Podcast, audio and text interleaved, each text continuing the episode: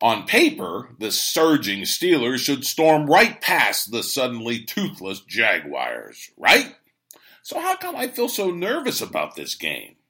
Welcome to the Steelers update from Penn Live, where we keep track of all things Steelers so you don't have to. This is John Luciew reporting. Someone became very famous coining the term the past is prologue, but NFL coaches swear up and down that one season has very little to do with another. They try to convince their players of this and maybe themselves. But there are some teams, some matchups that seem to tilt toward one team over the other on a consistent basis. Since the Jacksonville Jaguars entered the NFL in 1995, this expansion team has blossomed into a very toothy, sharp clawed cat, especially when it comes to playing the Steelers.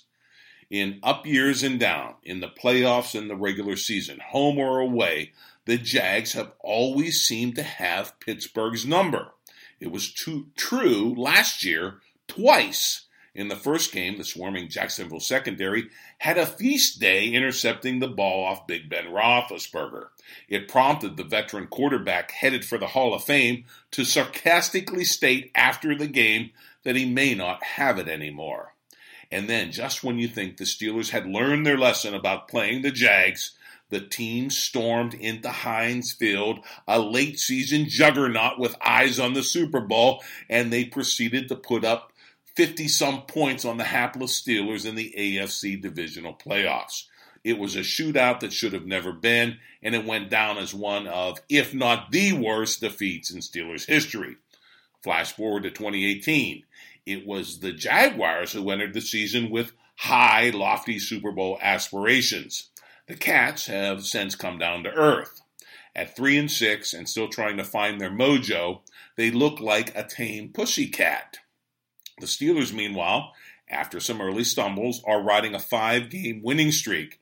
And we, when we last saw the black and gold, they had totally declawed another cat-named team, the Carolina Panthers. Still, something feels very wary about this matchup. It's that past record of Jaguar success playing the Steelers, especially when it matters most to both teams. And it does indeed matter to the Jaguars. They're playing for their playoff lives. And it matters to the Steelers because they want to claim one of the top two seeds in the AFC in order to secure home field advantage in the playoffs. And Coach Mike Tomlin wants to live down all the criticism that was heaped upon him after last season's playoff debacle against this same team. It is a big game. Hey, and if you haven't noticed, gambling is now legal across the country. In this one, there is a five to five and a half point spread favoring the Steelers, and it's causing a lot of gambling arguments over how to bet this game.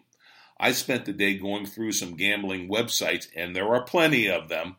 And it seems some savvy sports betting gurus are happily taking those points and the Jags, predicting the Steelers' problems playing this team will continue yet again on Sunday.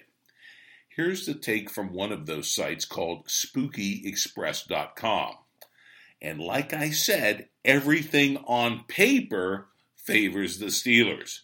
Here's what Spooky Express writes, sizing up the matchup. Quote, Jacksonville is averaging 17.78 points per game, ranks 29th in the NFL.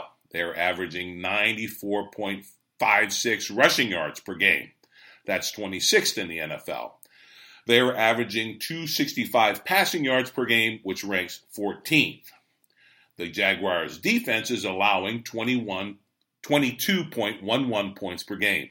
That's 10th in the NFL.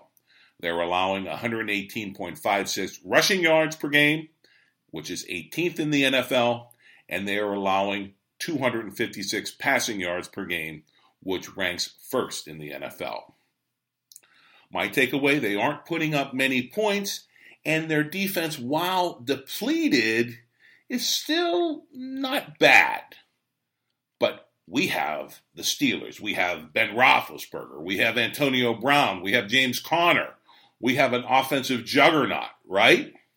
Well, here's Spooky Express on the Steelers. Quote Pittsburgh is averaging 31 points per game. That's fourth in the NFL. They're averaging 105 rushing yards per game, which is 22nd in the NFL. And they're averaging 314 passing yards per game for third in the NFL. On the defensive side, the Steelers are allowing 23.22 points per game for 13th in the NFL. They're allowing about 91 rushing yards per game, which is fourth, and they're allowing 245 through the air, which is 19th. So, pretty good against the run, but against the pass, we have problems. So, in terms of the pick, uh, you know, you would think it would favor the Steelers. Five to five and a half points, give those points, take the Steelers. Not so fast, according to Spooky Express. And this last paragraph could haunt Steelers fans. Here's how they make their conclusion on how to bet this game. Quote Jacksonville has been in a slump, losing five games in a row, while the Steelers have been on a roll, winning five games in a row. The Jags faced the Steelers twice last season, and neither game was really that close. So it seems like the Jaguars have the Steelers' number. The Jaguars looked a lot better last week on offense, even though they didn't pick up the win. That was versus the Colts, and the Jags got back their running back, Leonard Fournette, but only time can tell to see if Fournette's uh, tweaky hamstring will last. Now back to the conclusion by Spooky Express. Quote, the Steelers also struggle on the road and are having trouble running the football, ranking in the bottom 10, while the Jags have the best pass defense in the NFL. So, strength on strength in terms of the Steelers' offense and the Jags' D. Bottom line, Spooky Express, quote, I look for the Jaguars to come away with the win in this game. So I look for the points to be a strong play in this game. Jags by six, says Spooky Express. Okay, there you go, Steelers fans. Not everybody sees this as an easy win for the Steelers, least of all the betting public. Of course, the Steelers update does not endorse gambling, and we're just presenting the view of the bettors to show you the thinking of those putting money on the line. It's backing the Jags. Now, for our part, let's hope these fools and their bankrolls are soon parted. We like the Steelers, even though we're a little nervous. Uh, we got to break that trend of the Jags having our number, and no better time like the present. Well, that is the Steelers update for now. We'll have more on this hot game throughout the week, so come back daily for the latest on the black and gold. Sign up for the podcast on Amazon Alexa, and of course, log on to pennlive.com anytime for your real time Steelers news.